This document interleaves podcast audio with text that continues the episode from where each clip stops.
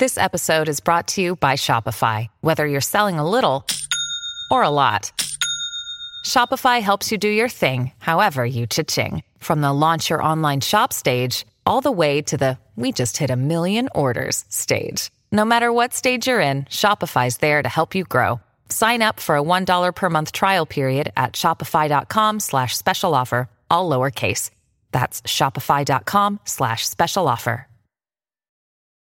Does Monday at the office feel like a storm? Not with Microsoft Copilot. That feeling when Copilot gets everyone up to speed instantly? It's sunny again. When Copilot simplifies complex data so your teams can act, that sun's shining on a beach. And when Copilot uncovers hidden insights, you're on that beach with your people and you find buried treasure. That's Microsoft Copilot. Learn more at Microsoft.com/slash AI for all. “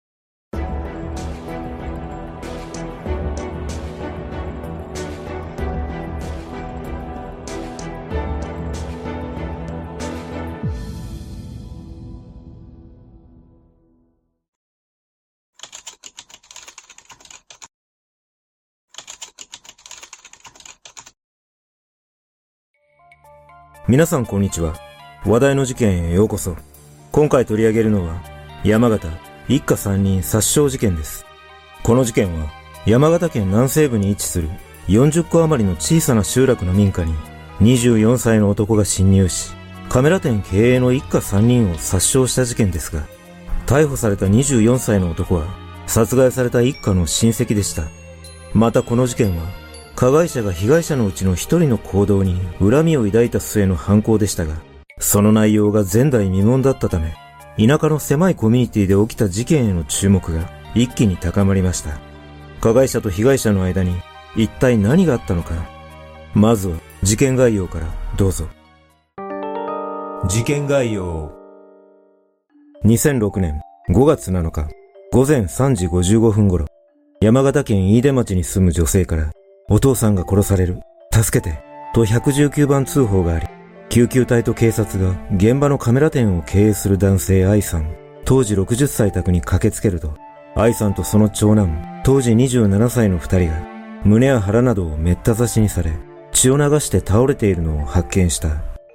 二人はすぐに病院に搬送されたが、共に失血による死亡が確認され、119番通報した愛さんの妻、当時54歳は、近隣の住宅に逃げて無事だったが、頭などを殴られ、脳挫傷などの重傷を負った。警察は殺人事件として捜査本部を設置し、犯人の行方を追っていたところ、同日午前10時頃、現場から数キロ離れた林道で血痕のついた軽自動車を発見し、さらに約2キロ離れた山中で手から大量の血を流している男を発見したため、事情を聞いたところ、私がやりました。と愛さん一家の殺傷を認めたため、この男を殺人容疑で逮捕した。逮捕された男は、愛さん宅から50メートルほど離れた家に住む会社員 Y、当時24歳だと分かり、愛さんとは登園の親戚だった。Y は調べに対し、愛さん夫婦に対しては申し訳ないことをしたと供述した一方、長男には謝罪の言葉は述べず、少年の頃に長男から性的なことを強要されたことで身体的な変調をきたし、犯行を抑えられなかったと驚愕の内容を述べた。事件が起きた現場周辺は農村地帯で、同じ姓の一族で占められており、Y 宅はその一族の本家にあたり、愛さん宅はその分家だったとされ、当時40個ほどの小さな集落で、このような凄惨な事件が起きたことで、周辺住民は大きなショックを受けた。そして、徐々に Y の殺害動機が明らかになると、その動機が前代未聞の内容だったことから、当時マスコミにも取り上げられ、さらに注目を集めた。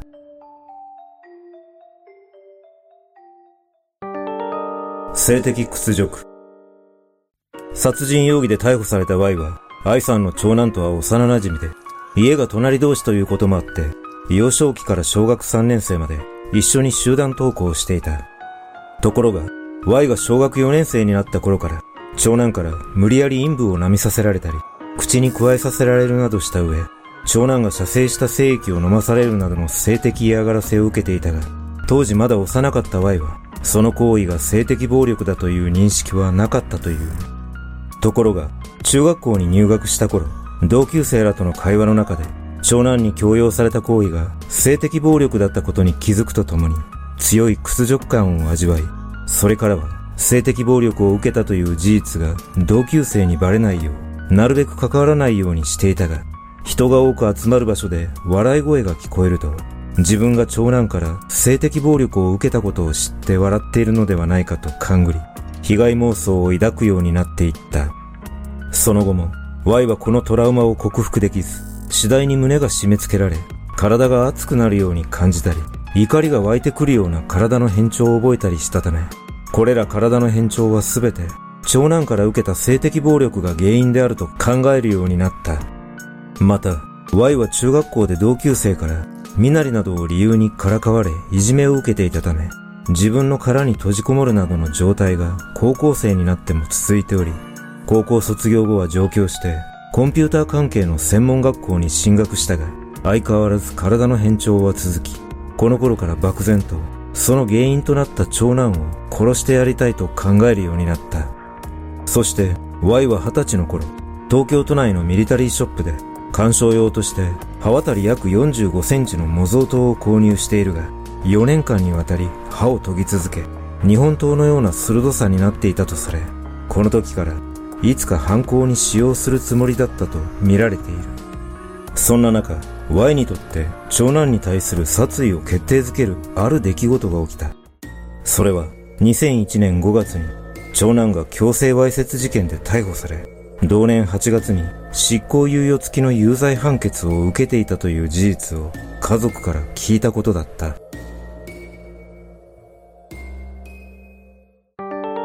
殺害の決意。2002年、専門学校を卒業した Y は実家で暮らしながら働いていたが、一つの会社に長く勤めると、長男から受けた性的暴力が会社にバレるのではないかとの不安から転職を繰り返し、母親に対しては胸が締め付けられるような苦しみを訴えたりもしていた。そんな中、2002年秋頃から、Y は床やコンクリートを叩くといった異常行動を取るようになり、両親が病院に連れて行き、診察を受けさせるなどしていたが、Y の精神的な変調は解消されることはなかった。そのため Y は、長男をボコボコにすれば憎しみが解消され、体の変調も治るのではないかとの思いを募らせ、持っていた模造刀で草の試し切りをしたりしながら気を紛らわせる中、もはや本物の刀のような切れ味になっていることに気づき、これで突き刺せば長男の命を奪えるに違いないとも考えるようになった。そして2006年1月頃、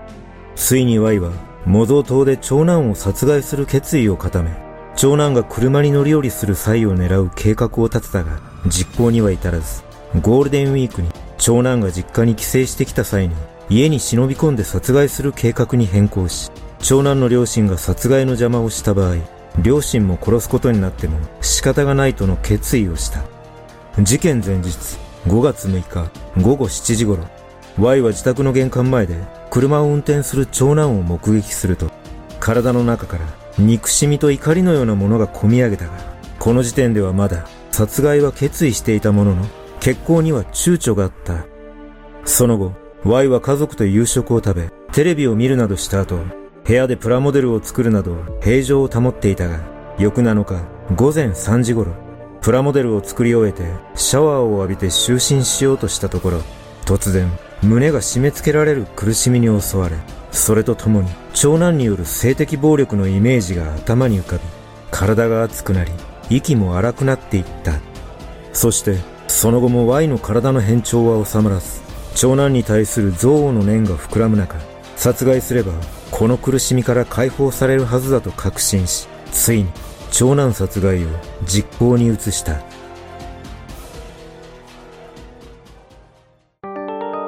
凄惨な犯行。事件当日、午前3時20分頃、Y はビニール手袋と軍手、そして模造刀を持って車に乗り込むと、近隣住民に見つからないように、一旦長男宅とは反対方向に車を走らせた。その後、Y は長男宅から徒歩5分ほどの駐車場に車を止め、車内にあったサングラスをかけ、準備していた手袋を身につけ、模造刀を抜きやすいように履いていたジーパンの後ろに刺して長男宅に向かった。当時、長男の実家には長男の他に両親と父方の祖母の4人が在宅していたが、玄関は施錠されておらず、Y は長男の車が車庫にあることを確認すると、無施錠の玄関から侵入した。そして、玄関の横にある部屋の障子を開けて中を覗いたところ、長男の姿が見当たらず、両親が寝ていたため、静かに障子を閉め、向かいの茶の間の障子を開けようとしたところ、長男の母親に、誰？と呼びかけられて、Y が振り返ると、母親が叫び声を上げて後ずさる中、今度は父親が、なんだ？と言って部屋から出てきて Y に向かってきたため、Y は模造刀で父親の腹や胸を何度も突き刺した。すると、騒動に気づいた長男が2階から降りてきて、うわという声を上げてやってきたため、Y は模造刀で長男の胸や腹などを数回刺したが、長男も応戦してきたため、揉み合いになり、それでも Y が模造刀で長男を複数回刺していると、背後から母親に引っ張られ邪魔が入った。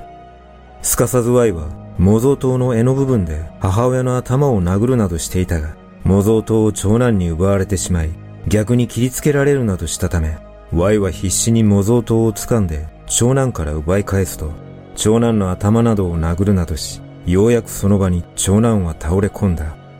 しかし、Y は母親の姿が見当たらないことに気づき、警察に通報されてはまずいと思い逃げようとしたが、長男のうめき声が聞こえたため、まだ息があると思い、頭を靴の底で数回踏みつけるなどしてとどめを刺した。Y はすぐに車に戻ると、右手に怪我を負いながらも車を発進させ、焦って運転をしていたことから、道路の縁石でパンクさせてしまい、そのまま2キロほど走った林道で車が走行不能となったため、模造刀と車内にあったノコギリを持って車から降り、林道近くの雑木林にノコギリを捨てると、さらに数百メートル離れた場所で模造刀を捨て、山道を歩いて逃走した。しかし、右手から相当な出血があったことから何度か気を失い、ついに神社の軒下で座っていたところを捜査員によって発見された。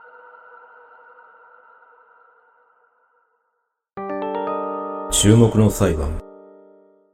殺人と殺人未遂の罪で起訴された Y の初公判が山形地裁で始まり、後半で Y の精神鑑定は地裁により却下され、2007年3月30日の論告休刑で検察側は、心的外傷後ストレス障害 PTSD は認められず、事件当時、刑事責任能力はあった。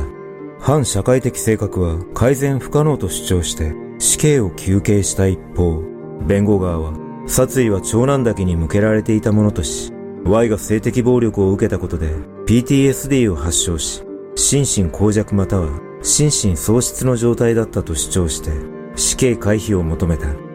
同年5月23日、判決公判が開かれ、裁判長は必要な攻撃から3人への明確な殺意はあった。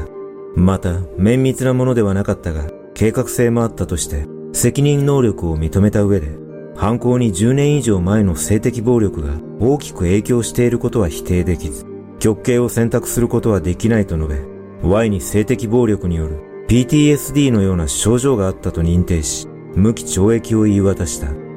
これを受け検察側は判決を不服として控訴すると、弁護側も控訴審で死刑か否かという論点に切り替わってしまうとして控訴した。2008年、10月30日、仙台高裁で控訴審が開始され、後半中に Y の精神鑑定が2回行われ、いずれも PTSD 罹患との鑑定結果が出され、2013年1月15日の控訴審判決で裁判所は、殺意に至る悪感情の直接的要因は、軽視しがたい性的被害にあることは疑う余地がない。精神鑑定で指摘された思春期から青年時代を通じた PTSD の症状による苦しみも要因と述べ、一審判決を支持して、検察側と弁護側双方の控訴を棄却し、これにより Y の無期懲役が確定し、事件の幕は閉じた。また、刑事裁判と並行して2007年12月に遺族は Y とその両親を相手取り、損害賠償を求める民事訴訟を山形地裁に起こし、Y の両親は賠償に応じる意向を見せていたが、和解は成立せず、2009年1月29日、山形地裁は Y に約2億7360万円の支払いを命じる判決を言い渡し、Y の両親への請求は棄却されている。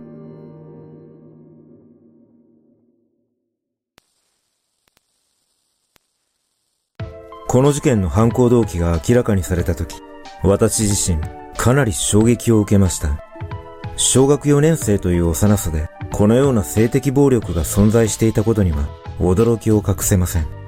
犯人の Y を擁護するつもりは全くありませんが、一度母親に連れられて病院で診察を受けているため、PTSD に罹患していることに気づかなかった医師の診断は非常に残念に感じます。仮にこの時点で何かしらの精神疾患があると診断されていれば、もしかしたら適切な治療によりこの事件は起きていなかったのかもしれません。ちなみに PTSD の多くは3ヶ月程度で自然回復が期待できるとされていますが、中には症状が1年以上続き、慢性化してしまうケースもあるとされ、治癒率約75%に対し、慢性化率は25%ほどあるとされています。この慢性化に気づかず放置した場合、二次的なうつ病やパニック障害を引き起こすなどの危険性をはらんでいるため、早期の治療が重要だとされています。